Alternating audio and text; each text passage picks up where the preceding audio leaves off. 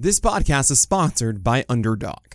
Want to make money making picks on MLB games? And you have to try Underdog Fantasy, the easiest place to play fantasy sports. In Underdog's Pick'em game, you just pick your favorite baseball players and predict whether they will go higher or lower on stats like strikeouts, hits, and more. Pick to two to five players, get all your picks right, and you can win up to 20 times your money in a single night. Be sure to sign up with the promo code PitcherList, and Underdog will double your first deposit up to $100 so you have some bonus cash to start playing with. Again, that's Underdog Fantasy fantasy.com or underdog fantasy in the app store. Sign up with promo code pitcherlist and get your first deposit doubled up to $100 must be 18 or older, 19 or older in Alabama and Nebraska, 21 or older in Massachusetts and Arizona, and present in a state where Underdog Fantasy operates. Terms apply. Concerned with your play? Call 1 800 Gambler or visit www.ncpgambling.org. In Arizona, call 1 800 Next Step. In New York, call 1 877 8 HOPE and Y. In Tennessee, call 1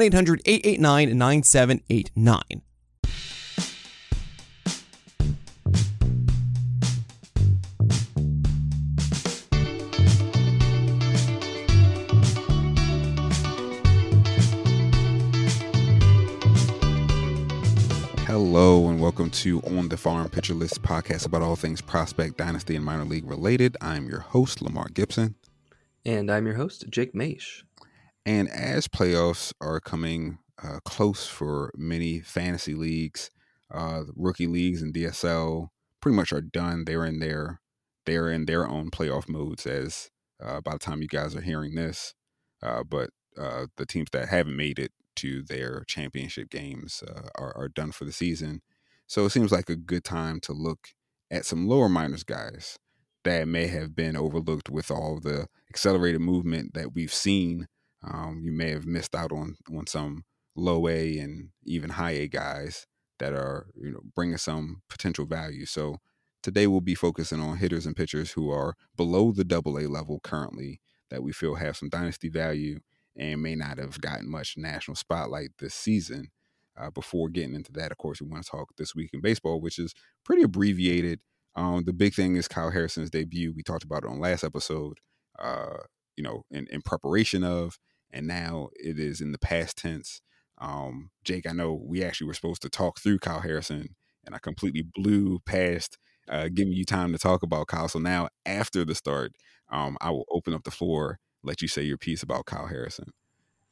Yeah. Um, so I was keeping tabs on him pretty much throughout the season, and it was like really, really bad for a while with with the command. I mean, he was carrying like a, a walk rate north of twenty percent for for like a, a long time, um, and he just wasn't he wasn't able to go deep in games. He has to, uh, never once in the minors did he face more than 18 hitter or 19 hitters in a start.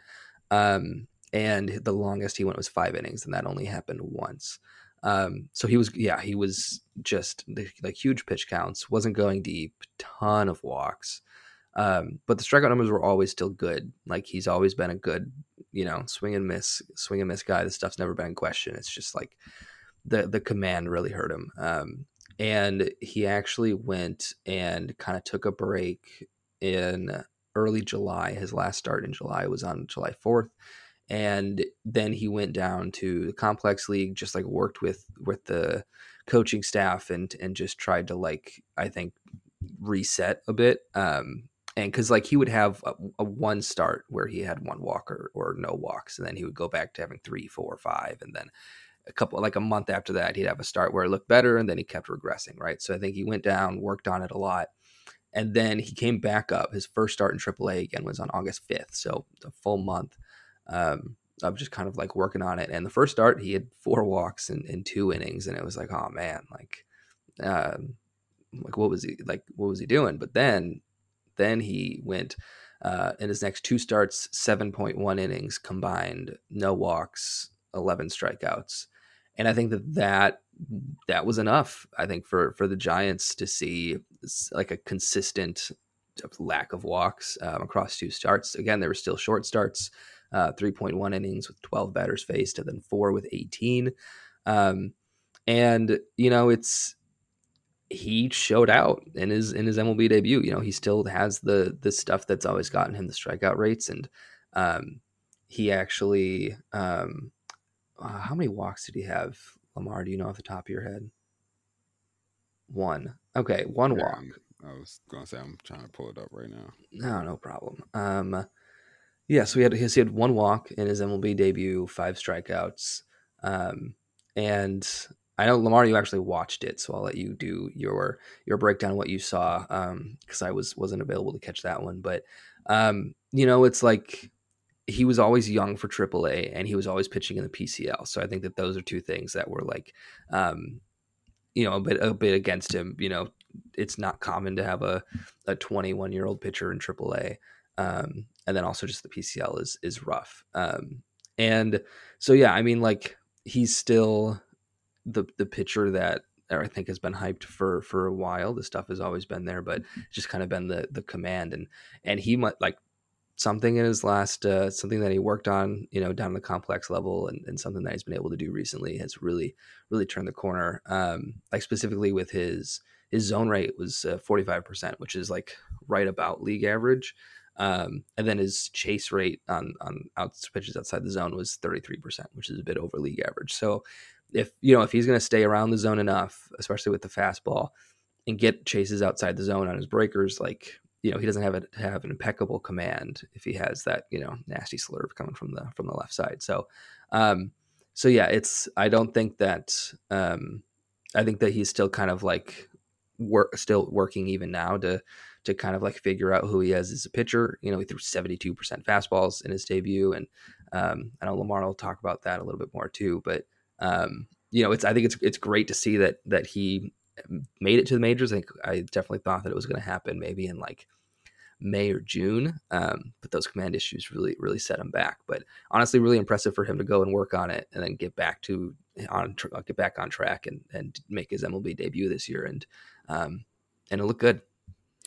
Yeah, I think um, you know, talking about uh watching it start, I didn't watch it live. I went back um, and was able to to use some some technology to to watch uh, the start kind of in a in an abbreviated sense. Um, so watching just his just his pitches, and actually I have the play log um, pulled up on Fangraphs as well, just to kind of help refresh my memory as well. I think uh, there was a handful of things that I that I noticed we were talking off mic about his fastball, which um, has never really been an elite level fastball. Um, major league capable, sure, but but definitely that's not his uh, put away pitch at all. That's not really his calling card. And even in the start against the Phillies, uh, it was sitting around 94, topped out around 96, 97. Uh, nothing as far as um, his extension, release point, shape of the fastball at all shows again like anything significant, but Jake, you're pointing out that fastball got 11 whiffs. Uh, what I saw was that he was doing a pretty good job commanding that fastball at the top of the zone, and I think that helped kind of set up the rest of um, what he was trying to do pitch wise, which is really relying on that put away pitch, which is the um, sort of sl- it, it was it was being called a slurve through um, the broadcast slider curve you know I, I, guess that really depends on how you look at the the breakdown of movement there but that's really the, the put away pitch for him and uh what i thought was really fascinating was he really commanded the fastball top of the zone and on the right hand side of the plate so against lefties that obviously helps he was uh, busting in the right hand hitters he actually ended up hitting um, edmundo uh, sosa so kind of going a little bit too far in and he actually did much better against the Phil's right hand hitters than he did against the lefties, which is you know somewhat surprising. Uh, having a, a reverse split like that, obviously, it's one game doesn't mean that that's what he's going to be for the rest of his career. Um, but I just thought that that was uh, somewhat notable. Uh, in fact, all I'm looking at the game log now, and all of his strikeouts, he got five strikeouts. They were all against righties. He struck out Trea Turner, uh, Castellanos, Bohm, Realmuto, and uh, Johan Rojas. So literally all the the righties, um, well, not all the righties, but literally the right hand hitters only. He's getting uh, strikeouts against the lefties. Gives up a double to start against Schwarber. Uh, obviously, Bryce Harper takes him deep, Bryson Stott hits a double. Um, where else am I? Harper gets another hit. Uh, and then Stott finishes them off uh, a single to center, and that was the end of his night. So, not so good against the lefties, really good against the righties. Um, he had that bat against uh, Real Realmuto, where he got Real Realmuto uh, striking out, and he dropped a really nasty, again, what was being pegged as a slurve um, within that bat that was just like exactly what you want to see from a lefty that can throw that as far as um, down in the zone at the gets the very bottom of the zone, perfect movement. Real Realmuto was just could could couldn't even swing at it, just was a statue. And so there's something there. I think Jake last week, um, again off mic as we were talking about Harrison, you mentioned that you thought there may have been a little bit of an overreaction to Harrison's walk numbers and that command um, question where you mm-hmm. thought myself included i was very like like oh my god the world is ending right so so i think you were bringing up that and, and i think we're kind of seeing it now at least with this first start that from a dynasty standpoint from a fantasy standpoint they're still good value with harrison as a starter um another thing that i am assuming here based on just watching start is and, and extrapolating it over many, if not all, of the other um, rookie pitching starts that we've seen and pitching debuts that we've seen this year, is there really seems to be a pared down, simplified sort of throw your best pitch as much as possible. I know when Bryce Miller came up, a lot was made in his first handful of starts, like, oh, he's just spamming the fastball. That's not going to last. Um, Mason Miller's another one. Gavin Williams is another one uh, Bobby Miller. seems like all the Millers apparently, but like a lot of these guys when they came up, it was like throw your best pitch. A lot of them, it's the fastball. Um, and the teams were kind of like we'll just kind of build off of that instead of trying to bring you up and have you do a lot of mixing matching early on. Um, I think a this is speculation, but um, I think it's a lot of let's build the confidence, right? Let's show at the major league level you can throw your best pitch and get outs, get strikeouts, get swings and misses. And then that third pit, you know, that change up or that slider that we're still kind of working on, trying to get you to to get it in the zone completely. Like those sorts of things we'll continue to work in. We know we have to build them into the game plan because we know hitters, major league hitters are going to adjust. But um, that's not the top priority. It doesn't seem, especially with this class of, of pitchers. And I think um, Harrison falls into this uh, similar boat. So I'll be curious to see in his next start uh, if we see any sort of similar trends as far as his pitch mix, usage, and then the effectiveness versus lefties versus righties. If that's um, a trend that we see as well. I saw a lot of comparisons, and and I, this is where I fall in. A lot of comparisons to DL Hall, right? Lefty, he has swing and miss stuff, but there's a big command issue. Maybe he's actually better off coming out of the pen. I think the difference um, overall is the difference so far. Let me put it that way because they're still both quite young and, and early in their career. Is um, I think Harrison's overall youth, even though I think age wise they're they're maybe a year difference between them, but I think just the number of innings that Harrison has logged versus Hall, um, gives me some hope that there's still like an extra piece there. And now he's at the major league level. I think Hall, this is kind of who he is and we haven't seen much from them because a the Orioles are in a playoff hunt and they don't have time to kind of they got a lot of young uh, uh a lot of youth on their team already. They don't really have the uh, luxury of adding more youth while they're trying to hunt for you know winning a division, maybe a, a number one overall seed, et cetera, et cetera. Um, even though you know they can always use the pitching help, I think with Hall, there's going to be a decision of are how confident are we to keep him in the rotation? I don't think Harrison's at that point yet. I think Harrison still has a little bit more leeway before the Giants are at that um are at that point. So I say all that to say, and I think Jake kind of speaking on your behalf, if you roster Harrison, you should feel good about this first start.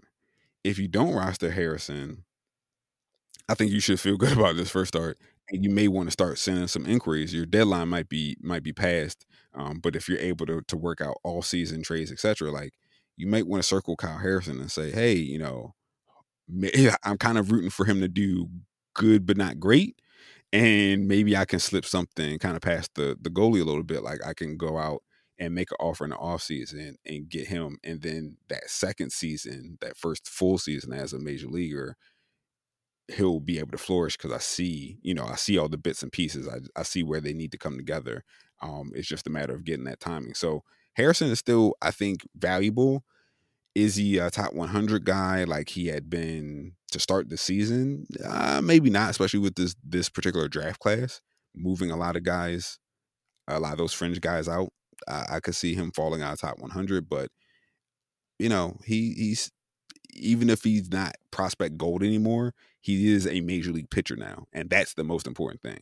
He is now at the highest level, which is how you win your fantasy league. Nobody wins by having the best AAA pitcher, right? Like you you need guys to rack up stats at the major league level, and that's what he's doing now. So I'm very interested now to see his second, third, and, and subsequent starts to finish out this season. Yeah. Um honestly interesting to hear that he might be outside the top 100 because I mean, for the longest time he was top 20, you know? Um and I honestly haven't been atten- been paying attention to where he's ranked on like updates for for some of the common um, some of the common like sites. Um, yeah, same honestly, same here. That's, that's, kind of my general. That's my general again speculation. I haven't. Yeah, okay. I'm, I'm not citing a, a particular list. I'm just thinking about like. I know he has fallen. I know that for a fact that he has fallen uh, through this season in most of the major lists um, to right. the, at least the bottom half of that uh, of that top 100, right? That second 50. Um, and then, like I said, just thinking about what this draft class specifically is doing. Um, and then of course you have you know a handful of guys uh, still graduating. But think about this draft class, like you got four, five, you know, the the the top five guys are gonna be somewhere in the mix, and then you probably got a handful of others. Um, you know, that's some some of the guys we're going to actually talk about in today's um, pod. But you know, the the Matt Shaws, how people feel about Nolan Schanuel, like all those sorts of guys will mix in in that lower half too. So it's just you got to make space, and I think Harrison right. is Harrison seems like the type of prospect, knowing how most of these major um, prospect lists go, major rankings go. He seems like the type of prospect that guys go, yeah, you're done here. You know, you you're already at the major league level. There's really nothing more that we can say or do as a prospect to like move you up. We need to make space for these new guys. And that's kind of how prospect rankings tend to go. Like regardless of the methodology for the individual writer, evaluator, or team, tends to pretty much go like once you make to the major league level, even if you haven't graduated, I mean, there's really nothing nobody's gonna jump from being even number 20 on somebody's list make their major league debut and then now all of a sudden we need to make them within the top 10 like that doesn't really help anybody. They're already at the major league level. Why would you jump them 10 spots over guys that are still trying to make it there?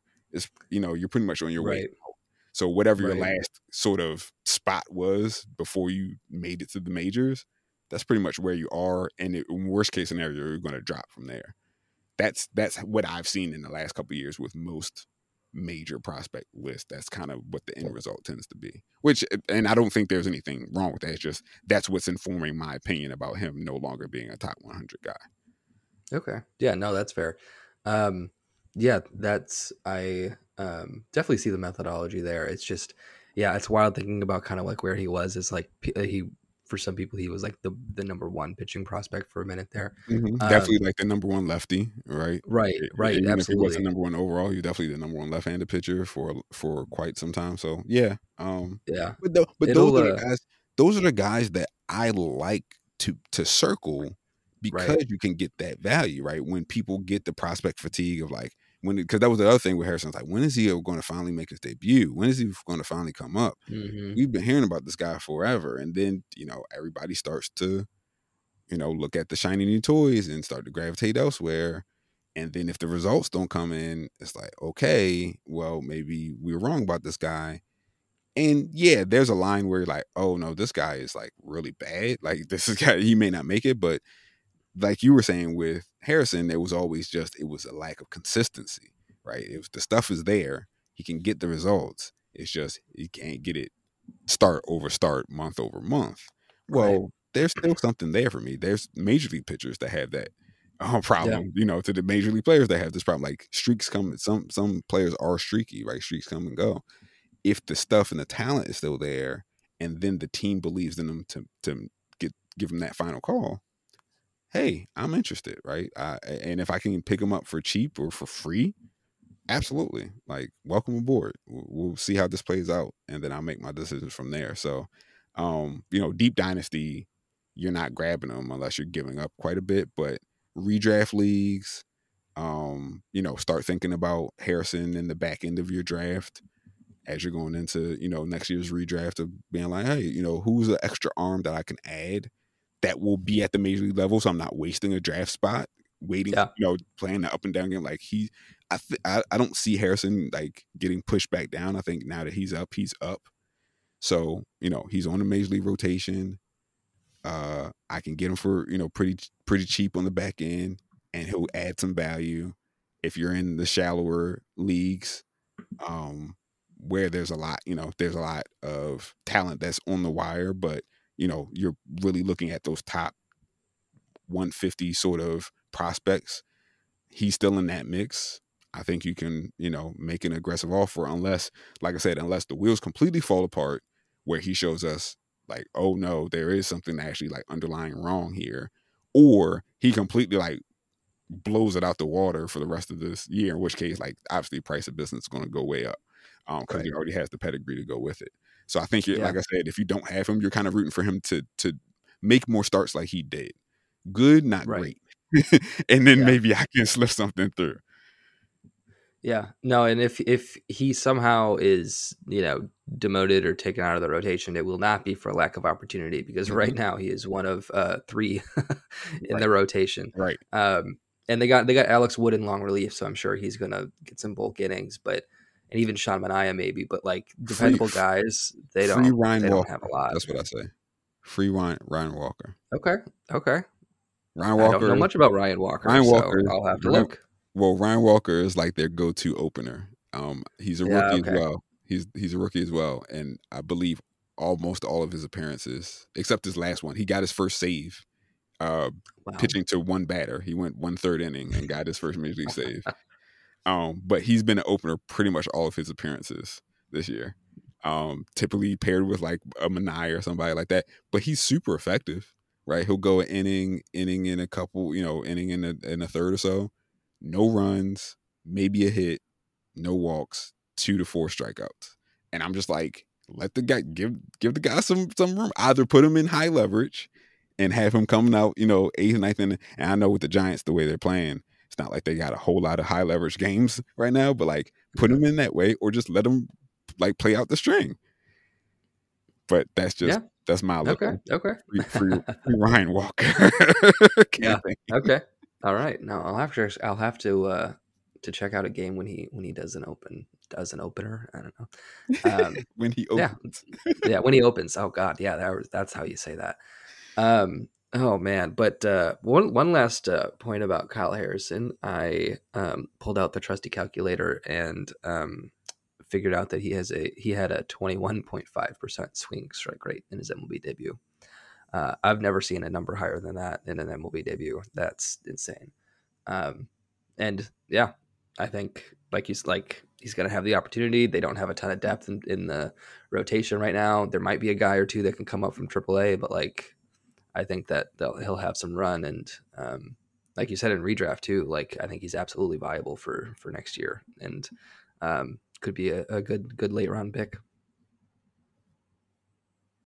Um, before we head into break, the the second bit, like I said, this week in baseball is pretty abbreviated. So the second bit that we have is just more of a, a quick note, and that's uh, Amador getting promoted to Double A. Um, Amador has actually been hurt recently. He was just finishing up uh, some rehab um, assignments in the complex league, uh, and then they moved him from there to Double A, which is kind of his his more standard or normal uh, trajectory based on what he had been doing uh, previously before getting injured. Uh, so it's good to see um, him moving along. There's been a lot of debate I've been seeing, obviously, about Rockies players uh, and prospects Um, you know, pitching prospects, we we know kind of the the baggage that comes with that, but um, I've been seeing a lot of people that are like, hey, you know, the best bet is kind of like so high with Rockies prospects. Um, I don't know. I I'm there's not enough about the team to make me think that they've completely done a 180 philosophically and like they've really figured something out now, at least when it comes to hitters. But when I look, one thing that I have noticed is like all of their top players now, or their top prospects, their top three guys, right? If like Tovar's graduated, um, Yanquiel Fernandez, Amador, uh, Dyan Jorge, like those sorts of guys. The major difference that I see from previous, uh, you know, outputs from the Rockies farm system is that these guys are super young.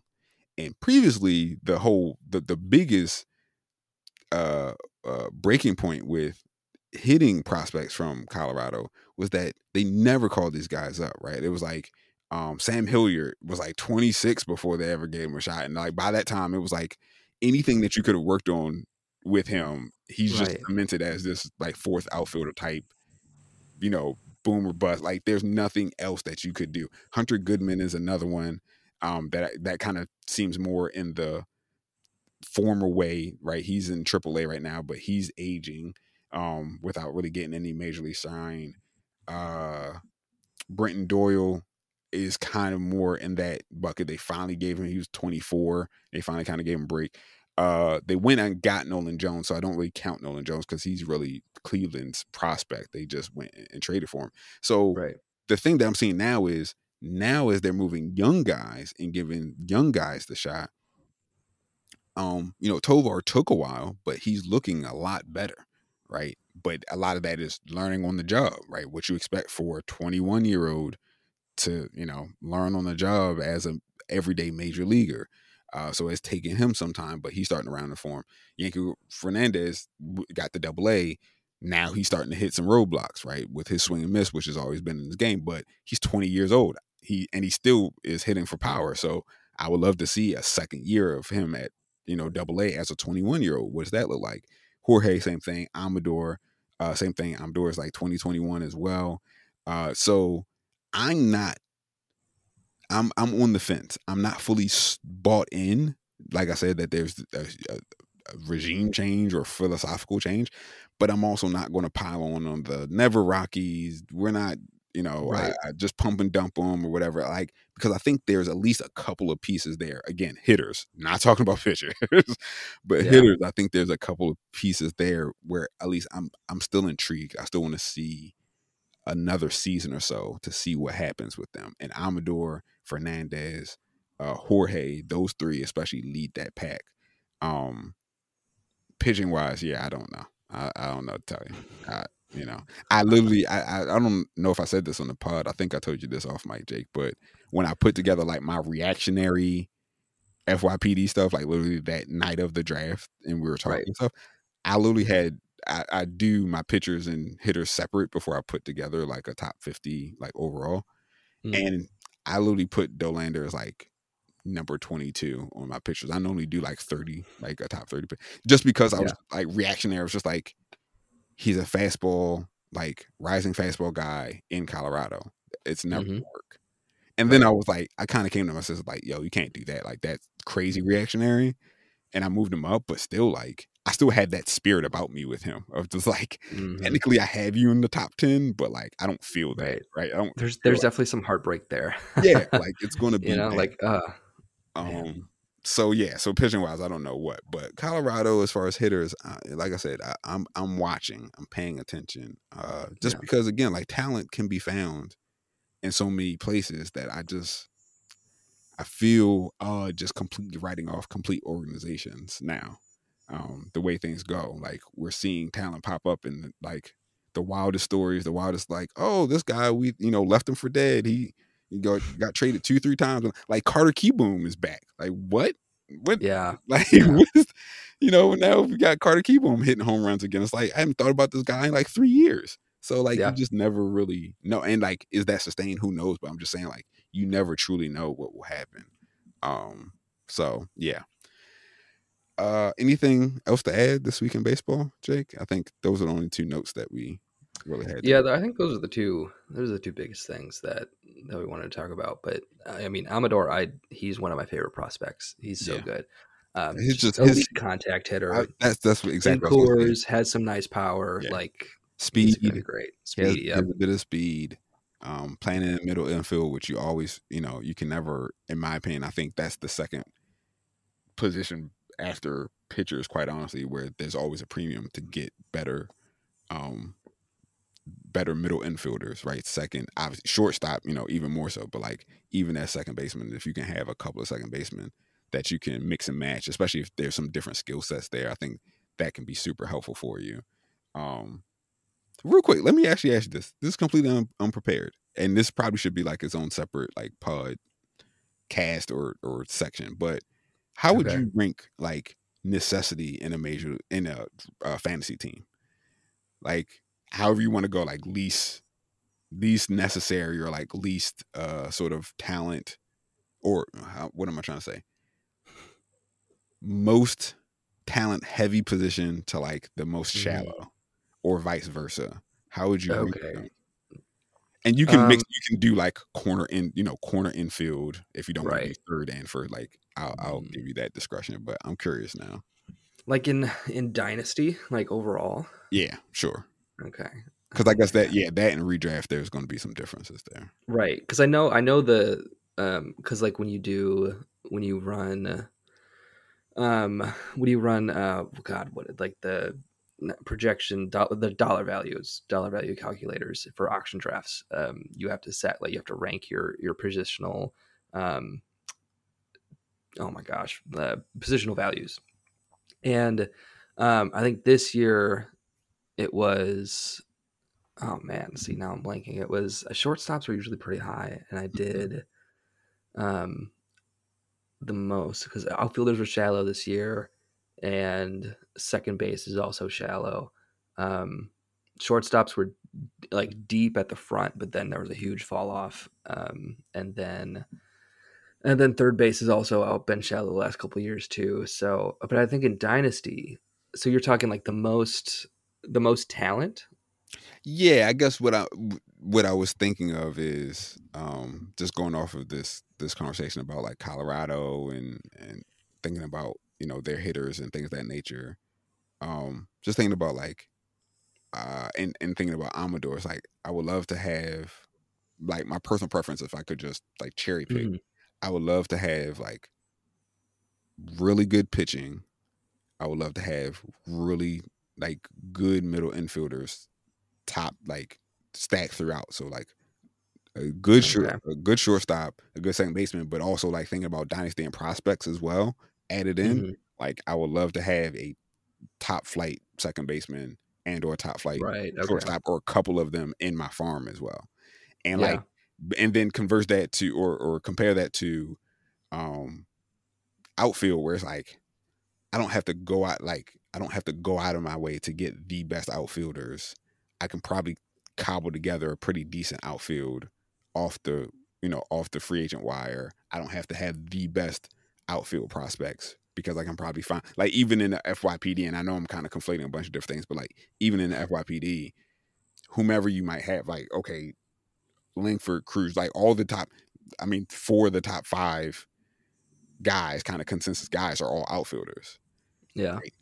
Yeah if I'm picking at number seven or eight, I don't feel like oh, I should trade up or the like. I'm fine getting whomever is the best available player around that spot, and then knowing that hey, my outfield, whatever I need to kind of revamp in my farm, I can probably find value there in the second or third round because outfield is just so so large. So it's Yeah. much volume as far as talent. So I guess that's where I was kind of going with that.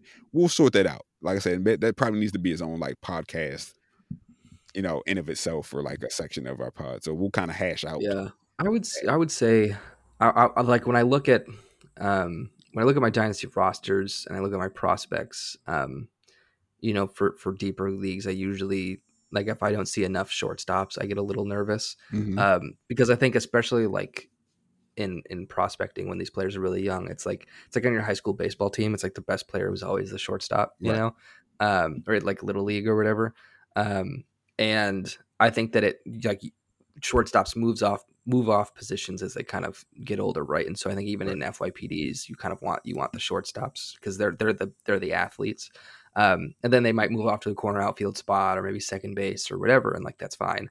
Um, but I think yeah, hitting on hitting on the the shortstop guys, just the athletic guys, you know. Um, but I think third base is actually kind of tricky because mm. it's I think it's like usually it's not quite as like hit tool first as first base. Like first base is like, oh, I don't really need to worry about that. Like there's gonna be some masher that comes up, you know, like it'll be fine. Um, like I'll be able to find like a Rhys Hoskins or something like that at some point. Um, but I think third base, you, like they still need to be good defensively. Mm-hmm. Like you know, more I think more than a first baseman, it's the hot corner, right? And I think it's it's just it feels like there's always a hole in third base profiles. I don't know if I've just kind of like noticed that recently or if there's just not like a fantastic crop of third basemen, but I feel like it's, you know, it's like, oh, it's a corner bat. And so you need to have a little bit more pop. It's likely mm-hmm. not going to steal much. Um, and then I just, I just feel like it's hard to find a complete offensive profile from a third baseman. I feel like if you get that in Dynasty, that's a that's a really nice asset to have, especially because the last even in redraft left last two draft seasons now, it's been tough after yeah. the top top tier of third baseman. Yeah, um, no. So yeah. That, that that's that's kind of what I'm what I'm hinting towards, I guess, in, in this hypothetical that I'm posing is like that's a really good point of a third baseman. You know, you can have a slew of different third base types, and when you're looking at projecting them, it's like, well, this guy's a third baseman, but like he's really they've also played him in outfield and like he's probably better as a left fielder or like even as a right fielder mm-hmm. because of his arm, but he doesn't have the footwork to stay at third base. So like defensively, he's a little ambiguous, but he hits well. Okay, that's great. But this guy's a third baseman now, but like he's so big. By the time he fills out, he's going to have to be a first baseman because he's just not going to be. He's, he's too large. He's not going to be able to to move around. But he thumps he can't, you know, contact rate maybe not be great, but he can get you close to 30 home runs. Okay, cool. So you're really right. like, he's the third baseman now, but I'm really having to value him as a first baseman. He's a third baseman now. I really have to value him as like a utility guy or like a, as an outfielder. This guy's a third baseman and he's he he's like web gem every night, but he's probably going to top out at like 15 home runs and then like I almost have to value him like I value a second baseman, but he's a third baseman. Is so like yeah. that's kind of what I was talking talking through. Is like we know like shortstop is is like you said like always number one. Personally, I would say like pitching is probably going to be my number two in a deep dynasty, just because like I've I've now learned over these past two seasons of my team still being bad but getting better, like the value of just having a bare minimum competent pitching staff. Like my pitching staff over the last two years has not been like, oh, this is amazing, but just being able to cobble together enough can go a long way, especially in the deep dynasty of just winning. yeah, and especially also this is deep dynasty, and this is also talking about categories. So like I'm not talking about roto, um, mm-hmm. even points necessarily, but like in head head because it does enough to just be like, hey, every, every week I could possibly be competitive in the pitching categories, and maybe I can steal one or two hitting categories and just like mm-hmm. it wins that way. Um, yeah. So for me, it's like okay, shortstop is great, pitching also good. Um, even though we have this boom of catching prospects, I never think of catchers like first. I actually have been rostering two catchers the last couple years, even though it's not a two catcher league, and okay. it's really just because like together I get yeah. like one major league players like right. this guy yeah. hits for power, but he can't do anything else. Right. Uh, and then this guy is like he gets every day at bats because he's the primary mm-hmm. catcher now, and he's right. good enough. And so together, right. it's like I have a whole player. which, right, especially in like a daily league, you can kind of you can right. mix and match them. You don't have to play them for four games out of a seven right. game right. week or whatever, right? Um, um, and then this outfielders, yeah, but, like I said before, like I'm yeah. always falling in love with outfield prospects, but then when I've yeah. I'm starting to look back and be like, why do I roster all these outfield? Pro- I can always find these guys. I'm always going to find these guys. They're always there. There's always going to be some guy who can run for days and hit the ball, you know, a ton or whatever, and he's a center fielder now, but maybe he'll be a right fielder. Like I can always find these guys every year. Mm-hmm. Versus mm-hmm. to what you're saying, like I could probably be locking in more to be like, oh, this is a shortstop second baseman and I kind of need to solidify my middle infielder because you can never find those guys on the wire. Uh, as, again, in a deep dynasty, you can never find middle infielders uh, on the wire that are any good.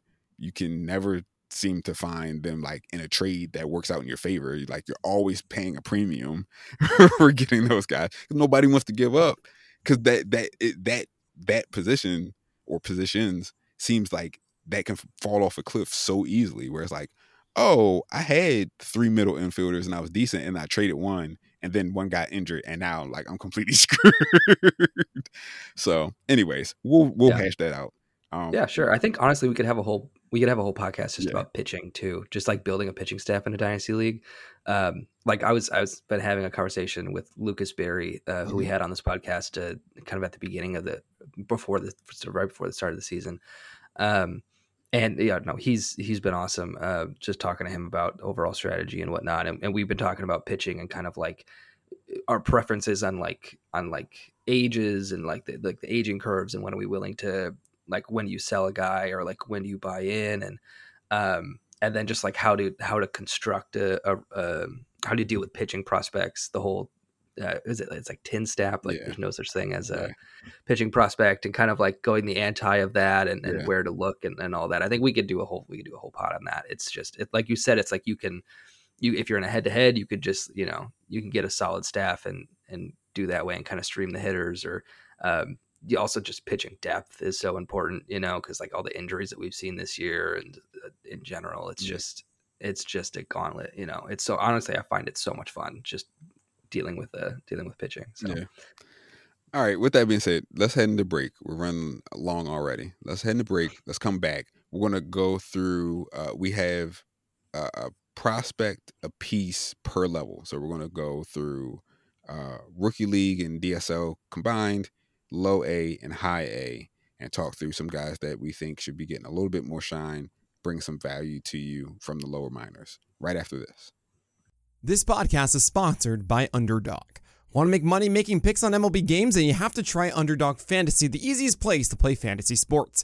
In Underdog's Pick'em game, you just pick your favorite baseball players and predict whether they will go higher or lower on stats like strikeouts, hits, and more. Pick to two to five players, get all your picks right, and you can win up to 20 times your money in a single night. Be sure to sign up with the promo code PitcherList, and Underdog will double your first deposit up to $100 so you have some bonus cash to start playing with. Again, that's UnderdogFantasy.com or Underdog Fantasy in the App Store. Sign up with promo code PitcherList and get your first deposit doubled up to $100. Must be 18 or older, 19 year older in Alabama and Nebraska, 21 or older in Massachusetts and Arizona, and present in a state where Underdog Fantasy operates. Terms apply. Concerned with your play? Call 1 800 Gambler or visit www.ncpgambling.org. In Arizona, call 1 800 Next Step. In New York, call 1 877 8 HOPE and Y. In Tennessee, call 1 800 889 9789. All right, and we are back. Um, so we're going to start with the the sort of combination of complex, both complex leagues, Florida and Arizona, along with DSL uh, as our first starting point. Um, my person, well, Jake, do you, I, I feel like I always go first. Jake, you want to go first with your person this time? Sure. Yeah. Um, yeah. So the guy uh, that I have here is on the in the Yankees organization uh, at the complex level and uh, his name is en- Enmanuel Tejeda, um, not Emmanuel. It's Enmanuel Tejeda. Uh, is 18 years old, and um, he is a, a, middle infield prospect. Uh, kind of plays all over the infield right now. Um, but what kind of stood out to me was the uh, strikeout to walk, strikeout to walk numbers uh, so far. Uh, 217 plate appearances this year. He has a 20.3% walk rate and a 20.3% strikeout rate. Um, so nice, nice, clean, even one to one strikeout to walk there. Um, you know, it's, a, I mean, it's a little bit, I think usually when you're looking at like strikeout rates in the, in like the complex leagues, you'd like to see it maybe even sub 20%. Um, but I think pairing that with like the, the crazy plate skills there um, is always really nice to see. Uh, 154 WRC plus, one of the has been one of the best hitters in the league. Um, and I think he he hit five home runs, but I think he has more power than than that coming. Um, he is uh, a little bit shorter frame, but uh, he has a nice nice looking leg leg kick that um, you know keeps him on time and you know quick hands, big swing. I think he could kind of short that shorten that down a little bit and and just kind of get more compact and more consistent. Um, looks like he's just he's he's super athletic, and I think that that kind of shows in his swing. But he doesn't need to kind of be all over the place like he is now. Um, I think if he just kind of like hones in his his approach a little bit uh, from the like with his swing, uh, he has a really good eye already. So um, I think he just kind of like keeps all of his. He, he's very um, very aggressive in in like his his mechanics right? He's a bit all over the place. So i think if he just kind of makes the swing a bit more compact um you know really drives through that leg kick and and i think he can get some more some more power working. Um but yeah there's there's not a whole lot of like footage on him you know obviously being in the in the complex league but the the stuff i've seen um from the side and and some you know contact skills has, has been solid so far. He also is still in 24 bases in 30 attempts um, and that's solid. He actually he went 11 for 17 in the in the DSL, so he's getting better as is. Um, he's running just as much, but or even more, and then he's also getting better at not getting caught. So I like to see that as well. Um, but yeah, I think that's my that's my guy for complex. He's 18 years old, um, so hopefully we can see him at, at low A, um, low A to start next season and uh, and go from there. You know, but I like what I see so far. Nice and projectable. Very good, very good. And we were just talking about middle infielders, so that's perfect, perfect starter. Right, right. You like to see him kind of play out, play, play around the infield, get the reps at shortstop, and I mean, yeah, just athletic. You know? Yeah. Um. So my guys, uh, it's an interesting one. Um. So the San Francisco Giants have two two-way players over the last couple of drafts.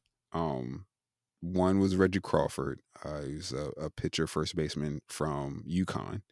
Uh, had gotten injured and then came back from the injury. Uh, and then their 2023 first round pick, and, and this is my selection for this pod, is uh, Bryce Eldridge, who was a pitcher and hitter in high school. Um, they actually converted him to playing right field, which is a position he said he had never played before, um, before getting drafted.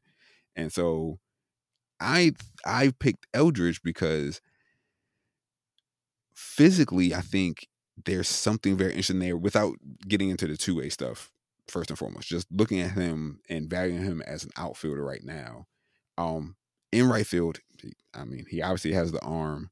Uh he's starting to look uh, more and more comfortable with like pretty much every inning, every every ball that he's uh, making a play on, being able to have decent routes. I don't think he'll ever be, you know, we're not necessarily talking about a Gold Glover, but I, I don't think he is going to be a disaster if they choose to keep him uh, in the outfield. He's athletic enough, and again, his size, he's six seven. So you're talking about a big guy taking some big strides, able to cover a lot of ground. Um, already has hit five home runs um, in the Arizona Complex League swing and miss is real as well, right? This is like a classic big power but big swing and miss stuff. He has obviously a big zone. Um, the swing is not long though, uh, which is something I like. It's when you look at him, uh, when you look at Eldridge, uh, look at Spencer Jones. Uh, also, I was doing some more FYPD prep, so I was looking at George Wolkow uh, of the White Sox, another guy who's a lefty, six seven uh, or six seven ish, Big Zone, like all these guys are going to have the same. They're, they're bringing the same profile, all three of them, which is uh, they have to learn how to control their strike zone because it's bigger than most. Uh, the top of the zone, especially because that's where they're probably going to get attacked the most because it's going to most umpires are going to give more leeway at the top of the zone against a tall guy um, than you know a average or shorter hitter. Uh, so they have to be able to control those fastballs that they're going to be seeing at the top of the, the zone there.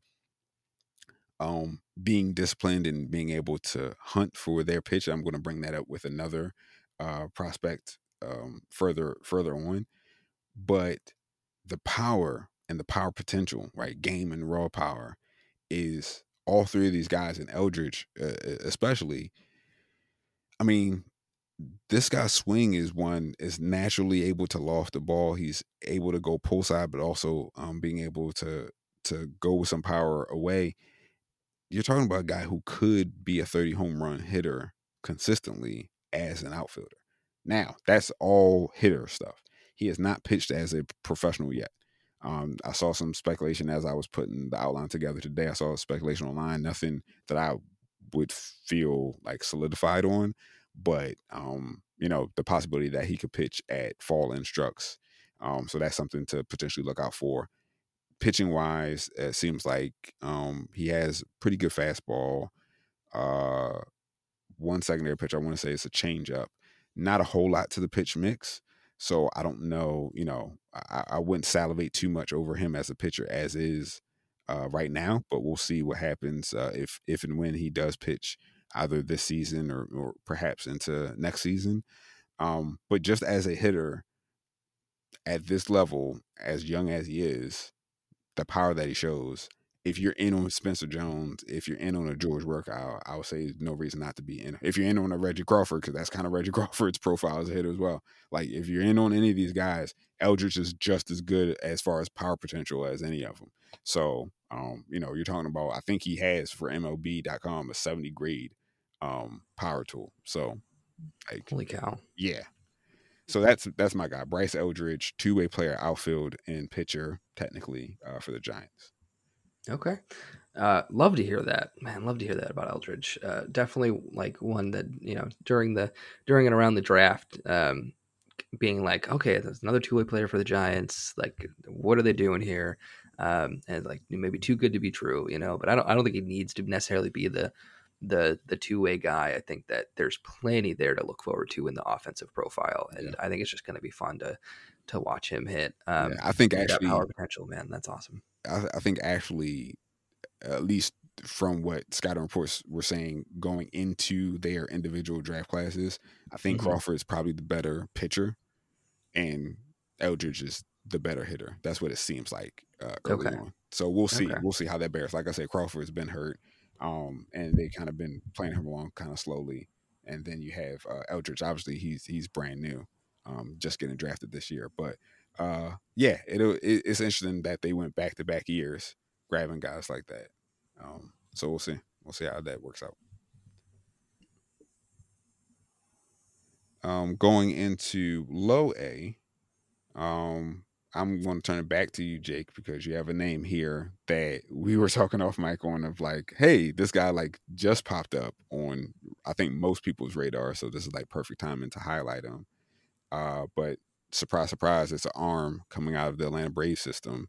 Um, but maybe not who you anticipate, or maybe it is. depends on how ready you are. Uh, but go ahead, Jake. Who who's your guy? Yeah, um, my guy is. Oh man, I not 100 percent sure how to pronounce the first name. I probably should have looked that up. Um, do you happen to know Lamar? I'm I'm just going off of kind of phonetics, and I would say it's Jean Carlos. John Carlos. Yeah. Okay. We could do with that. It's J H A N Carlos uh, Lara. Jean Carlos Lara, uh, right-handed pitcher for the Atlanta Braves. Uh, overall on the year, like you know, numbers look solid, but nothing like screams out at you. You know, it's 72 innings, um, four ERA, 1.29 WHIP, which doesn't matter a whole lot for prospecting pitchers. You know, we've talked about it before. ERA in the major leagues is hard enough to be predictive. There's no way it can be predictive in the minor leagues.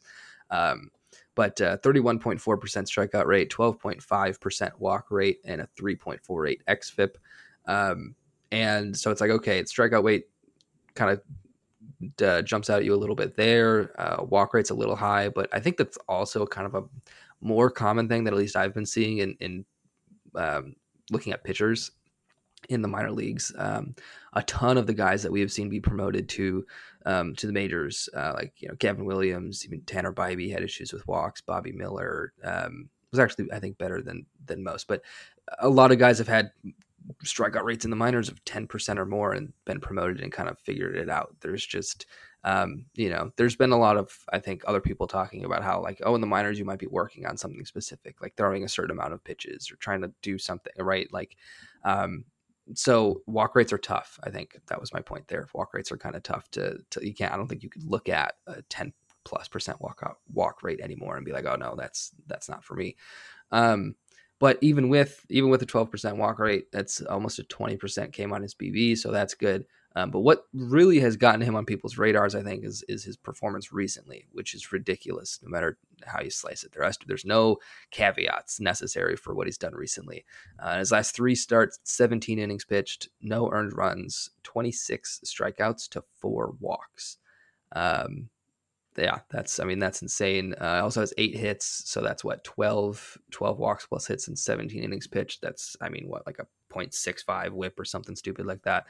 Um, and then the the strikeout minus uh, walk uh, is 44% strikeout and 6.8% walk rate. Um, so, so that's like 37. Yeah, 37% K minus BB. Yeah. Um, that'll do. Yeah. That'll do. That's yeah, that'll work. um, so I don't think he's going to be at low A very much longer. Um, he actually, even if he is not. He he. Oh, he after, did after the last start. He got promoted like literally the next day. Wow, look at that! I, okay, allowed, I allowed this because he's not at, he is he has not made his high A debut, so I allowed it under okay. our rules. okay, that's fair. Um, but uh, he's still you know lower minors. We're talking about lower minors, yeah. Um, but yeah, now he's at high A. Thank you for that, Lamar. Um, and so but I, I went and watched his his most recent start at low A, um, and what I kind of come away from it with that it's a really solid arsenal with like the pieces to to be I think a good major league arsenal, but I think right now it's just very unpolished. Um, you know, he's his velocity is great. He sits around 96. I think in the start that I watched, he touched to 98 a couple times. Um, but he also kind of dropped down to like 94 a, a bit as well and then the broadcaster on the on the broadcast said that he's hit 100 a couple times this year too so that's a pretty huge range i think for fastball velocity 94 to 100 can i um, can i interrupt yeah. just for a quick second um, absolutely from what you could see at least and i know it's it's always hard to tell in in one start uh watching a, a minor league broadcast but uh when the fastball was dropping to 94 was that did that seem like an intention of changing speeds, or was that like later in the game, like fatigue wise, or I don't I don't know if you even recall or. Eh, well, I think I think it was weird because I noticed it for the first time in like the second inning, and I was wondering if there was a if it was a different pitch, but it didn't have the movement of like a of like a, a cutter. I think would really be the only or like a two seamer that might make sense. But um, and so it kind of like took me off. I was like, I was just seeing 96, you know, 97, I was like 90, even 95 is like all right, but I think it just it was weird that it kind of hit me that it dropped to 94. Um, but then again, but then like a, two batters later, it hit 98. Um, and so I think it's like, and then late in the game, he was still he was still I think sitting around around 96. It just he didn't hit 98 as much. So I don't know. It's like um, it's a good fastball. It doesn't have like a ton of run or ride like you might have seen like with like Woo or Miller and these guys, but um, but like he placed it, he was really good in, in commanding it kind of all around the zone. Um, and guys were fooled by it. It wasn't hit very hard. Um, so yeah, I think it's kind of like we'll have to see where the fastball kind of like ends up, you know, where it where it can sit consistently. Um, but I have no doubt that it'll be at least like 95. It'll be an above average velocity fastball. I don't think it's going to sit 97, 98. It'll probably be like 95, 96. Um, so yeah, fastball is solid, uh, and then the slider looks like I think a potential plus plus secondary pitch. Um, and I was really kind of struggling with getting the full arsenal on the broadcast because obviously you don't have the the convenient Statcast to tell you exactly what these pitches are. You kind of have to go by like movement profiles and velocity. If if the broadcast has velocity right. readings, I was right. very lucky that this low A broadcast had velocity readings. Have a good if they have a good camera angle, so it's not like yeah, like well, yeah, it, like, like it was fantastic actually. Angle. The camera angle was great. It was like right behind, like right above the pitcher, kind of like looking directly at home plate, maybe just a little bit to the left. Um, and that was a that was I think it was Altoona. Was the was the Braves lower? Uh, no, Braves low A. Um, he was no. At, uh, it's Augusta. Augusta. Okay, it starts with an A. Um, Augusta. So if you ever, if you know, if you ever want to go look at a low A player for the Braves. The Augusta broadcast is, is solid, but the audio was horrible. The audio was horrible. It sounded like a like a like a spaceman talking to you from Mars. It was just brutal. Maybe it was. Maybe Atlanta is well ahead of the curve, and they had right. um, um, but yeah, but anyway, the the slider looked really good, and it it was sitting 87, 88 um, which is fantastic um, for a slider. It was a it was really tight break, not a huge amount of like drop or huge amount of sweep, but I think you're able to command those sliders better, uh, and it's also just harder to hit. It's harder to hit a, an 88 mile per hour pitch that moves like a slider, even if it doesn't have huge huge break numbers. Um, so yeah, he commanded the slider well. Um, got a good amount of whiffs on it. Uh, then he also has a changeup that sits in the high 80s too. Um, which would be I think will be interesting to see the kind of velocity separation that he can get. Because um, if he ends up if he let's say he ends up sitting 94, 95, and he has an 88 mile per hour slider and an 88 mile per hour changeup, there's just not a lot of like not a lot there to keep guys like off balance and changing speeds. You know, um, it's I think really close. Um, but if he's able to sit 97 and slider 90, slider 87, change up, maybe he, maybe I don't know, maybe he adds a, another pitch or just works with it better um, with sequencing and whatnot. But I think that'll be interesting to see kind of like how the arsenal kind of shapes out with the velocities to see if he if he's able to kind of keep guys guessing um, and not and everything just doesn't get too bunched together velocity wise. Um, and then also I like I I'm pretty sure there's a cutter it was hard to tell, but it, like there because there was like a 92 mile per hour pitch that had some had some movement to it. I'm like, okay, I think that has to be a cutter. And the, like the broadcast was saying, it was a slider. I don't, I just don't think that he's throwing a 92 mile per hour slider uh, or 93. Uh, I also it wasn't a fastball; it had a little bit. So I, am pretty sure he throws a cutter um, as well. So and that's tough. Like it's tough watching pitchers sometimes in the in the lower levels because you kind of have to use trust your own eye to get the to get the Arsenal, and you'll see something that's like, oh, that was something I've not seen so far. It's like the fourth inning. Uh, yeah. so, um, but yeah, overall, I think, and and that's kind of part of the the the process to hone in an Arsenal too. Um, is get more consistent with the movement profiles, the locations, what pitches you're going to feature, how you're going to use them, sequencing and whatnot. And so I think that he's going to have the opportunity to work on on that a little bit more in in high A, and especially once he gets to double, double A next year. Um, but the, the raw the raw stuff, the raw skills, he doesn't wasn't like all over the place. Uh, his command looked good, and it he didn't like he when he missed, it wasn't like a throwing it over the catcher's head down the backstop or spiking everything horribly. So, um, so yeah, I, I, walked away thinking that I would love to watch him again in Double A next year and, and, see how we can build off of the the kind of the budding profile there.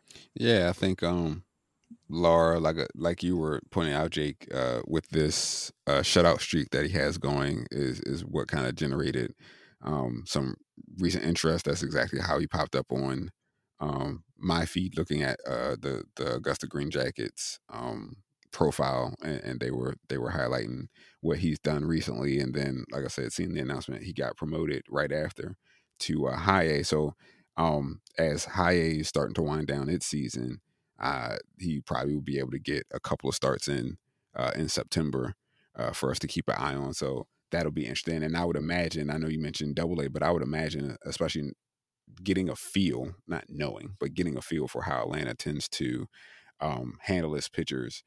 Probably a, a, a, full season of of high is what he has in store, or at least again using this as a as a uh, example as a template, right? most of next season will probably be high A. Maybe as we get into late summer, fall, if he's performing quite well, you might see that jump up. But I think that makes you know now a perfect time to um, in in the deep dynasties, right? Your 16 teamer pluses. If you have those uh, back end roster spots, you're kind of churning, especially your your rebuild teams or teams that just missed the playoffs. You're, you're kind of just playing out the string now, trying to figure out, okay, what am I going to do for next year? Uh, you know, who can I get rid of? Who can I get ready to package maybe in a in an off season deal? I think if you you know can generate a couple of um, spots at the end of your uh, farm system or the end of your bench if you don't have a, a farm proper, um, Lar is a perfectly good dart dart throw to take right now. Again, you can see how he does at high A to finish out the year. And then in the off season, you know, you can kind of take it from there if you want to drop him again or hang on to him based on what you're seeing. Uh, I think the the profile, you know, pitch mix piece is very interesting. uh, to see uh, what they do with getting him to to pare down or hone in on exactly what he is going to feature, like you were saying, Jake. If he has a fastball and a cutter, and potentially a slider and a changeup, um, the Atlanta philosophy seems to be with their pitchers uh, over the recent couple years, like we're going to identify your best two to three pitches, and that's what you're going to throw. Like we're not going to do a whole lot of getting you to experiment with throwing this pitch, throwing this. Uh, why don't we add this? It's like no, whatever you got, we're going to optimize what you have, and that's what we're going with. Um, and so it'll be interesting to see what they optimize with Lar and, and, and what they what they go forward with. So very interesting name, something that or someone I should say that I'm I'm, I'm interested to see how he finishes his season. Uh, so let me tell you a story. It's about a Dodgers prospect. Shocker. It's a catcher. Well, we know it can't be Will Smith. He's not a prospect. Can't be Keibert Ruiz. He's not with the Dodgers anymore. Must be Diego Carter, uh, Cart, uh, Cartaya, excuse me. Can't be him because he's not in the lower minors. Yeiner Fernandez, nope, not him. Uh, because he's not in low A anymore. It's and I'm assuming this is pronunciation again, kind of going phonetically. Thayron Liranzo. Uh, I think Liranzo is somewhat known. I don't think he's a complete unknown. I think especially deep dynasty guys have have been watching him uh, going into last year actually at the complex leagues.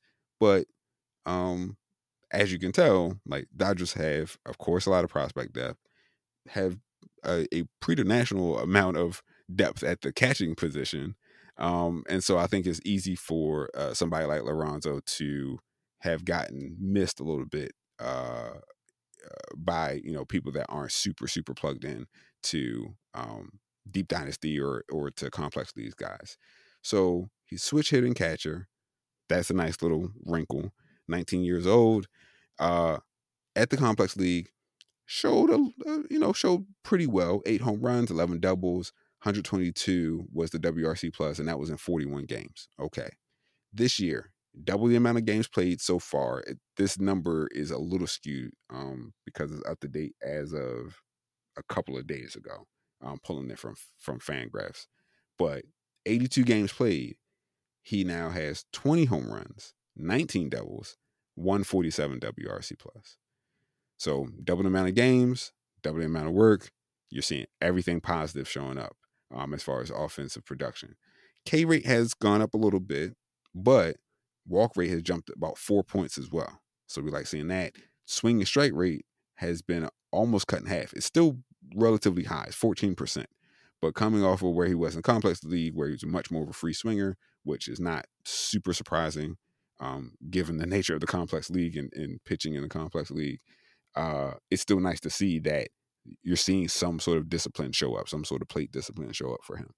Um, I think moving forward, it seems like he's going to finish out the string um, at low A, which means next season is really a matter of uh, you know him starting the season ideally and hopefully at high and having a full run there.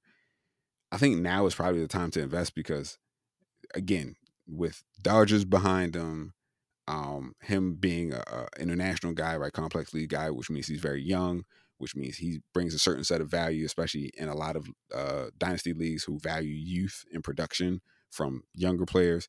Like, if he's out and and rosterable right now, now is probably the time to strike because by the time the off season comes, he's one of those guys that when the re ranking, you know, the, the re rankings come, everybody, you know, edits their top 100, top 200, top whatever prospect list.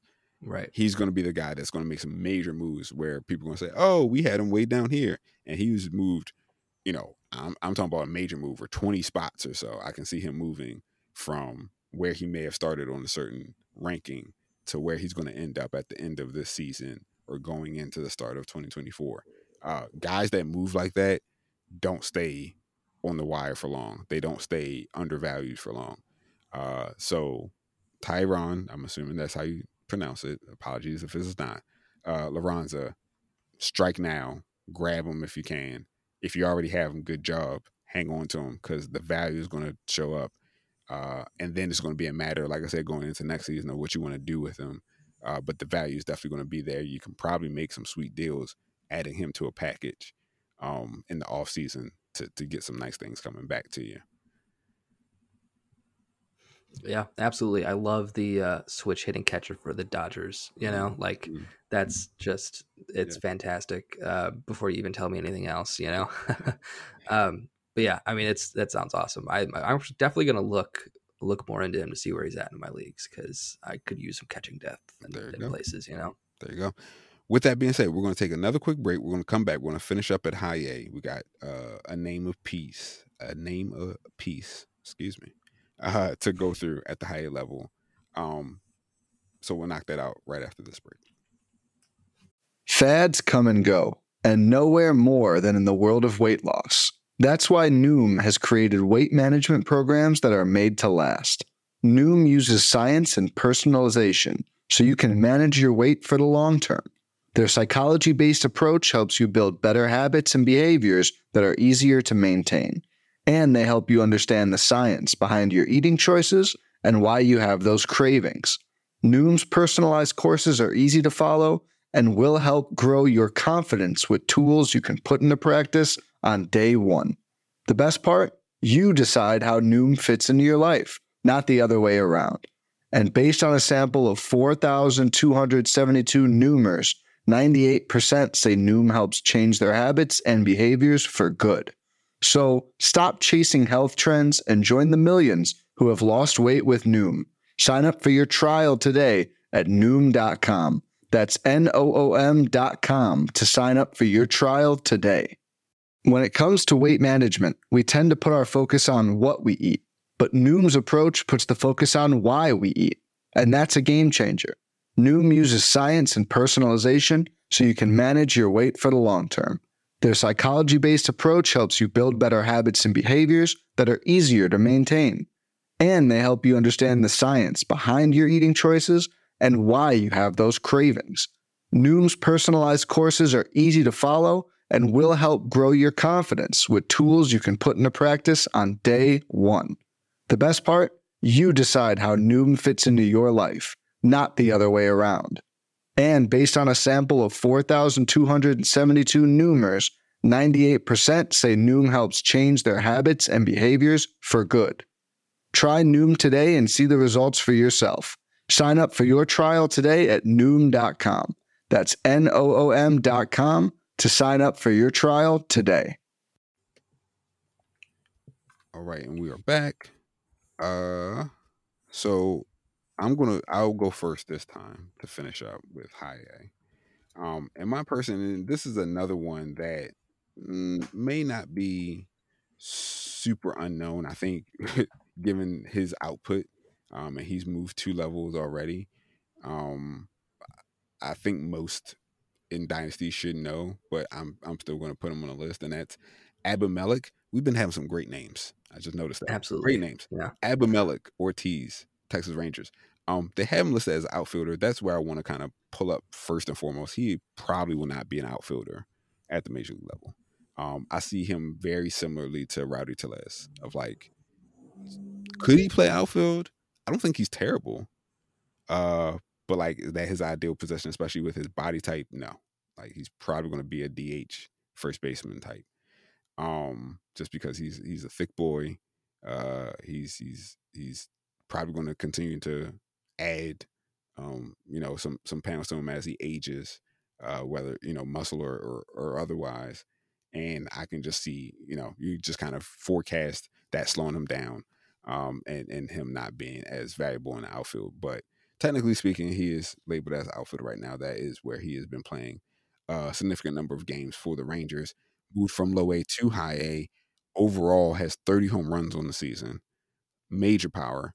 Another person that has major strikeout concerns. 29% K rate, 49.6% swing rate.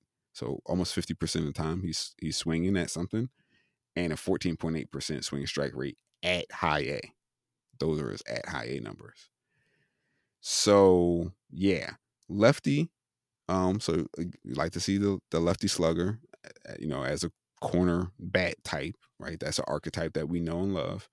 Um, the pull side power is is tremendous on this guy. I know I was talking up um, Eldridge and, and, some of those guys. But um, what Ortiz does, if you watch any of his uh, home run videos, he punishes mistakes. Any anything that's left hanging, anything that's middle of the zone, uh, or or in this, uh, you know, anywhere close, he's sending it and sending it a long way. Uh, and what he can do going the other way. I know, again, I was kind of saying similar things to Eldridge, but seeing this at a higher level, right, against higher competition, what Ortiz can do going uh, center or going to, you know, essentially left center, um, equally as powerful. But my question there becomes, you know, he he handles mistakes.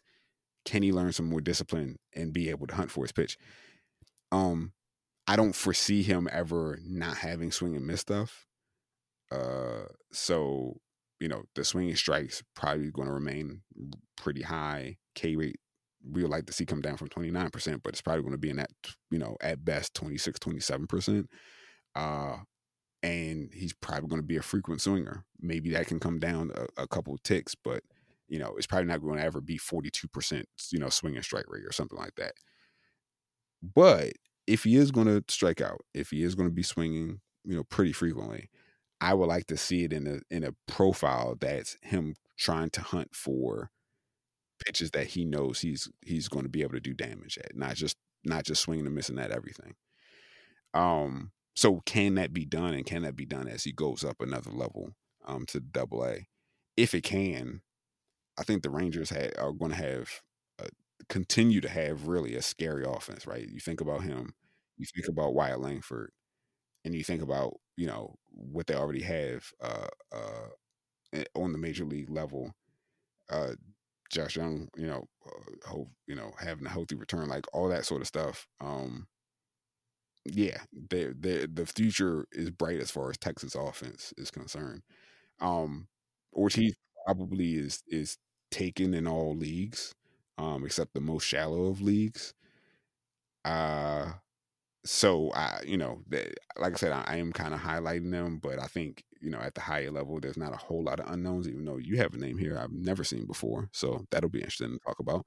Um, but most high A guys, especially for hitters, um, deep dynasty and even sort of mid mid tier, right? The the 14, 15 team dynasties uh, know about these guys, but I just wanted to highlight like Ortiz. I think will be very interesting. Like I said, I talked about um, Rowdy Tellez, um, really filling the blank of of a lefty slugging corner outfield bat over the last ten years, and Ortiz is, is right kind of in that same sort of wheelhouse.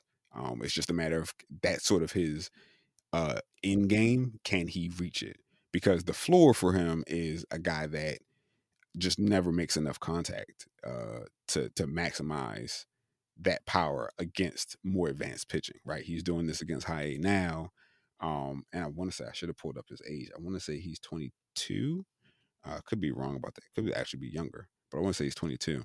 Um, but you know, as he goes against more advanced pitching, seeing less of those mistake fastballs, can he make those adjustments? Because if he can, he's probably never going to see major league um, level at all. But if he can, he he can bring some some real thump. So, Abimelec Ortiz. All right. Um, yeah, sounds sounds great. I mean, like you were saying, man, that Rangers Rangers offense, if they can keep producing some guys, that's that's wild. Um, but yeah, love the power potential there. Uh, my guy's also more of a power bat um, than like an average or a speed bat. Um, and you haven't heard of him, Lamar, because he's old. Uh, he is ah. old for the level. Uh. He is uh, He's 24 Ooh. in uh, yeah, I know, I know, 24 in high A, and he was drafted in the 10th round, 290 overall in 2021 out of college. Um, okay, so he's an so old college bat. Old college bat, yeah, okay, that, yeah. so he's only been in the he's only been in the organization for three seasons, you know. So he's not mm-hmm. exactly just been, you know. And what organization is he in? Colorado Rockies. Hey, full circle. full circle. Love it. Yep. Yep. And hey, man, hey, you know, you never know. This next crop of hitters could work out. They could have a great offense in Good. two years. You know, you never know. Um, but uh, so the thing that really caught my eye with uh, with this guy. Oh, his name, by the way, his name is Zach Kokoska, um, and he's a first base outfield type. Um, doesn't have doesn't offer any speed. Uh, no, he does. Sorry, wrong guy. Wrong guy. Um, I was looking at someone else that doesn't offer any speed, but he does. Kokoska does offer some speed. He stole 17 bases last year and, and 18 this year.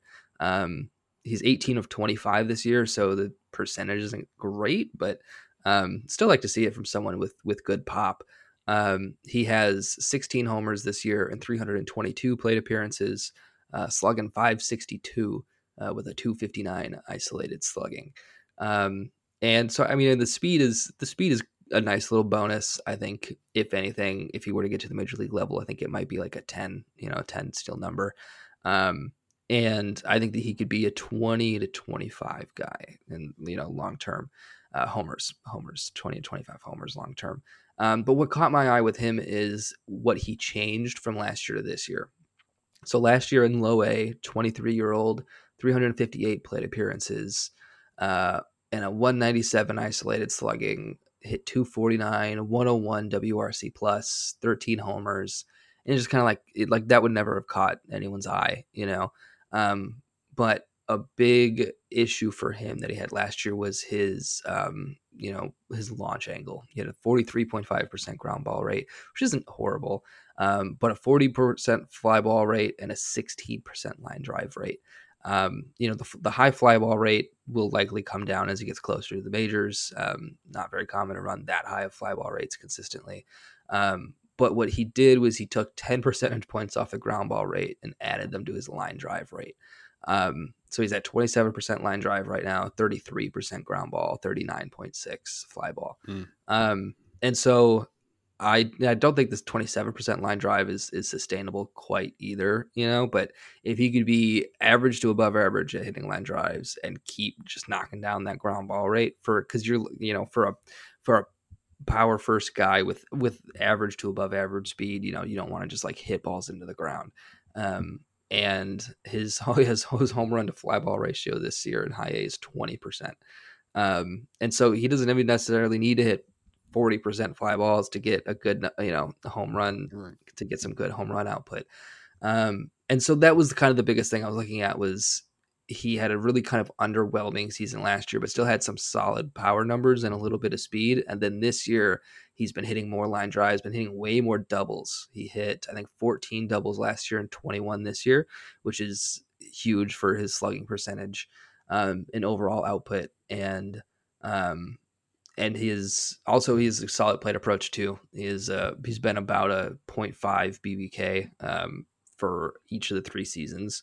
Uh, he had a 6.3% walk rate to a 12% strikeout rate in the complex league. Then it was 9.5 to 20, and now it's 10.9 to 23 hmm. in uh, high A. So um, you know, I think that it's possible the strikeout rate, you know, kind of continues going up. He gets exposed at double A and we never hear about him again. That's absolutely possible here. But I would love to see him at double A uh, at Hartford um, and maybe even go catch a game out there since I'm much closer to Hartford now. Um, and yeah, so I think that's kind of my biggest thing for him was like he made some sort of change in the offseason and he's a college bat. Mm-hmm. Um, and I think that you can he could play you know in colorado i think there'll be opportunities for him i think i mean it's it's mile high so you get a little bit of a boost there but um i like the profile i like that he's making changes and i think just realistically even with the even with the age to level being like ah oh, maybe he is kind of taking advantage of of some less polished pitching right now even if you look at kind of the timeline um, for how, when he could get to the majors, it might be a little concerning too, because um, you know if he if he gets promoted to double A this year, that helps a little bit. But let's say he finishes the year at high A, starts maybe next year at double A. Um, he's probably not making his major league debut next year in that case. And then you're looking at 2025 when he's going to be his age 26 season, which isn't bad, um, especially for a college bat, you know. Um, but it's just kind of like you're looking at at the the upside here, and I don't see him as like a huge upside bat, but I see him as someone who could come up, get a solid share of playing time, um, and uh, he's kind of like a Nolan Jones profile. Um, I don't know if he hits the ball as hard as Nolan Jones, but that's kind of I think where I'm looking at is kind of mm-hmm. the the optimal outcome here. Mm-hmm. Um, and he's not like you said, Lamar. Like he's not super well known right now. Again, he's no people usually pay attention to a 24 year old at high A. Um, but I think that there's some there's some boom in the in the bat that I think could be impactful. It's just kind of like what's gonna what's he gonna how's he gonna adjust to to Yeah. double A and triple A um, when he's more age appropriate. Yeah, a couple of things that you said that that um really stuck out. First and foremost, you mentioned he had a 101 WRC plus last year, right? Yeah. At low A, hmm and he Mhm. had and what was his slugging? Last year, uh, 447, 447, and he had an ISO of 190. 197, and this year it's a 259 ISO, 562 slug, and 156 WRC plus. so something that I want listeners to be aware of is um because I've seen these discussions and I'm pretty sure I'm like 90% sure this is accurate so I feel comfortable enough to say it that the WRC plus numbers that we typically see and use especially for minor leagues are not like park adjusted. And the California League is a like is the second it's kind of the second best hitters league to the PCL so he was in the California League putting up very good numbers. Like those really good slugging, pretty good ISO, like really good, not pretty, mm-hmm. good, pretty like really good. And Yeah, he was only slightly above league average Yeah, because there's no park adjustment for California League. So when you look at those WRC plus numbers, and I know we use them as well without necessarily putting that context in, but sometimes you want to keep that context in mind of like, what league were they in that they're doing this? like, yeah, What's going on? fantastic point. so so that jumped out to me and then i went and i, I went back and looked at his college career right because we say was older college back what was he doing in college well he's a four-year college player and one of those years was covid Oh yeah, so now we have some better context around why is he so much older in a in a high A. Uh, his his freshman year he was 19, so he's already older. He's an already an older player. He's freshman year he's 19, he's not 18 or even 17, right? So he's an older guy just in general. So you can't really hold that against him. It's not a performance piece or a talent piece. It's just when he was born. Nothing you can Yeah, do about right. it. When he was born and when he started school, nothing you can do about that uh, played 14 games as a freshman at uh, Virginia Tech as a true freshman. Um, next year was he played 53 games. Um, he transferred to Kansas State. Then 2020 hits. They only play 17 games, and he comes back uh, to finish out what is what is being pegged as his, is according to this site as his junior year. I guess because of eligibility with what they did with the pandemic year uh, in 2021. That ended up being his draft eligible year. Played 57 games, and then that's when you see the explosion, right? Because these first few years, I mean, uh, the 14 games, you know, it was 14 games, 15 at bats, so like he wasn't even starting. Uh, his sophomore year, 53 games, he hit uh, eight home runs, seven doubles, stole eight bases. So you kind of see it burgeoning there, but nothing great. COVID year, 17 games, wiped that off the map. So then his draft eligible years, 57 games. Um, he hits 15 home runs, 19 doubles, nine stolen bases. Uh, does get caught stealing five times. So again, those attempts, uh, uh, successful attempts to overall attempts is is a little, you know, a little wonky. But that's where kind of seeing some of the um, talent that we're talking about here, and then he gets into what you're talking about with his professional career as uh, in the minor leagues. So now all of a sudden I am interested in this guy. Now all of a sudden I am, and and based on what we just talked about with the Rockies, if it is the old way, this is a guy who's going to be, you know, he's in high A now, he finishes in high A. Next year, maybe he even starts in high A before getting moved to double A. Then he languishes in double A for a while, and then they finally move him to like that's the old way. The newer way is he finishes in high A. They immediately put him in double A to start next season.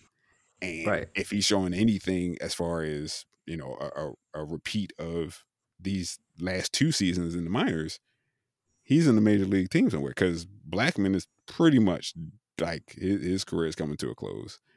They Yeah. still have some outfield spots to, to fill.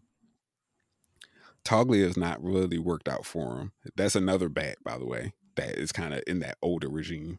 Of like right. we were waiting for Michael Toglia for forever and ever and ever. He didn't really work out for them. So like there's a potential to see like he's almost the perfect test case for how the Rockies want to go because um because of everything that's going on here, all this di- different context and different data here. So it can go kind of either way. Um, so yeah, now I am more interested in Zach Kokoska. Uh, so thank you. This is perfect. This is this is I couldn't ask for this. Um, uh, one last thing that I want to one last thing I want to look at with Kokoska, and I'm trying to pull it up real time. Um, I got st- stuck looking at his college uh, stats, and I want to look at one other thing which you kind of alluded to, which is, you know, what is his actual performance um versus uh, you know, level. Um and and so longtime listeners should know that I um oh, he was also a two-way player for a hot second. Hot second. Nah, not really. Not really. It looks like this is just mop up duty. I'm just looking at his baseball reference page and like he has like a couple of innings logged at Kansas State and like a oh, okay. inning logged in the summer league. So this must have just been mop up duty from a few years ago. But um longtime listeners should know that I love going to baseball reference and looking at the breakdown of performance against older hitters versus younger hitters, especially when it comes to a player like this where like, ah, kind of older for the level. What has he actually been doing? Um, batting split. So against younger hitters, um, against younger hitters, okay. Uh, ten of his home runs. He's batting 301, 412 OBP, 552 slugging, uh, 964 OPS. So feasting on younger hitters or younger pitchers, excuse me, not a super surprise. 50 games and 100 plate appearances against older pitchers. Six home runs, five doubles, 308 batting average, 370 OBP, 582 slugging. Good for 952 OPS. So it's that. not just beating okay. the young kids, right? He, he's yeah. And if we take a look now, some of this, um, again, using baseball reference, so it's not all the different tidbits that we like to see breaking down. But just looking month by month, it does look like his overall season was buoyed by an extremely hot May, uh, where he hit the majority of his home runs. He hit nine home runs in the month of May. He hasn't hit more than three in any of the other months that they have logged, but they don't have August on here, which I don't know why. Um, but yeah, his May was super hot. Uh, nine home runs, 391, 482, 794 is what he put up in May. Holy cow. So yeah. a lot of the stat stuffing was done there. But if you look at everything else, I mean, April looked pretty good. June, uh, it took a bit of a dip there, came back in July. And like I said, I don't know why reference doesn't have his August numbers in there. I guess I can look elsewhere. But um, but yeah, I mean, this is it, I'm intrigued. There's just enough. There's there's just enough there for me to have some questions, yeah. right? Yeah, uh, and I'm, I'm, i just found this uh, this piece that was done by a local news station. It looks like in Kansas uh, where he played, um, and he actually he tried to change his swing last year to be more efficient and compact, short to the ball. You know all the stuff that we like to talk about. He tried to change his swing last year, and it looked like his timing was just like off. His his kind of his hips were kind of disconnected from his hands, and it was just like not working for him. This year he went back to his more college swing. Uh, college approach is a little longer, and it looks like he, he looks so much better. Like they had some film of him like last year versus this year, and he looks way more like just like on time with the ball and fluid. And um, it's a little longer, sure, but I think that I, I that's probably I mean that looks like to be the change that was made to kind of facilitate this. And honestly, like if it's working for him, like he might have to make some tweaks. You know, if he gets to upper levels, and uh, maybe if he get you know it's tweaks to get to the high fastball or whatever it may be, right? But um, I think if anything has made him more uh, helps with the confidence and just kind of comfort there. So, um, so that's probably the biggest change that was made there. And honestly, it's kind of like figuring out what works for you, right? Like at the in the minor leagues. So, um, he the adjustments are, are being made, and um, I think that like like you said, like I, I love that he's hitting the the older pitchers. Uh, great, even you know even better than than just beating up on kind of the the wild guys down there. So. Um, so yeah, no, I think thank you for for backing up my uh giving giving some more some more context even here, um, making me sound great. But um, yeah, no, I can't wait for the promotion. I'll see see how it goes. Yeah, definitely. Uh, well, with that being said, that's the show that we have, kind of quick and easy. Um, same old, same old as we were winding the season down as far as articles that you're getting from us. I do know that the Dynasty team uh, overall at Pitcher List should be um, putting together a nice compilation of uh, prospect lists. We have uh, Matt Heckman leading that effort and getting us all together. Uh, so I'm sure you'll hear and see more about that as we get into September. Um, so you'll be seeing uh, some some entries from myself. Uh, Jake, I don't know. Are you are you writing yes. in this as well? Okay, so Jake, yeah, myself, yeah. I know Matt um, himself will will be writing in some of our other dynasty uh, writers that we have. So we'll talk more about that. Is like I said, the the calendar turns to the month of September. Um, watch list is coming. Uh, we'll we'll be winding that out down probably mid September. I think you can probably anticipate the last watch list. So we got a couple of weeks, uh, like three, maybe three or so weeks left uh, for watch list to be coming. Uh, Jake, what about for pitchers to stash? Do you have an end date plan for that? So actually, for the for the pitchers to stash, I've actually kind of started the process of, of passing it off to Matt, who's going to take it for a week or two, and then one of our new dynasty writers is going to take it for the rest of the year. And that well, I know that'll um, be finished up in I think mid September. Um, so I think there's there's maybe three or four more of those left, but but I, I had to actually kind of to take myself off of that one because it was I, my my full time job is taking a lot of my time right now, and it just got to be I think too much. I was getting a little burnt out by it. So um, so yeah, now I'm more focused on this podcast. I'm going to write that article for the you mentioned the um, the overall kind of prospects to watch. Um, we're going by divisions, and uh, so I'll, I'll take it. I can't remember which division I have. I think it's like NL East, maybe. Um, but I'll start working on that too. But for now, minor league pitchers aren't quite my uh, my my expertise. I guess I still know about them, but not where I'm focusing now. I'm focusing more on the podcast and then just kind of like re- re- recovering in my in my free time from all the stress that uh, the full time job has taken. So, um, so yeah, honestly, I think that it's in great hands then going forward too. All right. Uh, so yeah, we'll have more. Uh, like I said, talking about the uh, the effort that we have from Dynasty team with our prospects. Um, uh, other than that, uh, oh, uh, last last bit, we are hoping to have a special uh, episode that we will bring to you to kind of end the uh, official minor league season. Doesn't necessarily end the, or might actually be the end to the OTF season as well. But um, something to to to do with our our previous guests that we've had this season. So hoping to get that together um, and ha- and bring that to you in the month of September as well. So September should should be bringing some good stuff. Fall weather, uh, you know, fall fall clothes. Hopefully, some lower temperatures, maybe depending on where you live, and uh, some good uh, prospect dynasty stuff to to finish us out. Uh, with that being said, as always, want to remind listeners that you can find this podcast and all of our List pods on the List Network podcast page. They're all available in the podcast section of for you to find, listen, and subscribe. You can, of course, find me on Twitter at Inside Fastball, capital I, capital F. And you can find me at Jake Maish, M A I S H. Uh, you can also follow the podcast on what is the proper what is the proper Twitter page? At uh, at PL on the farm. There you go. Uh, with that being said, I hope you enjoy the rest of your day.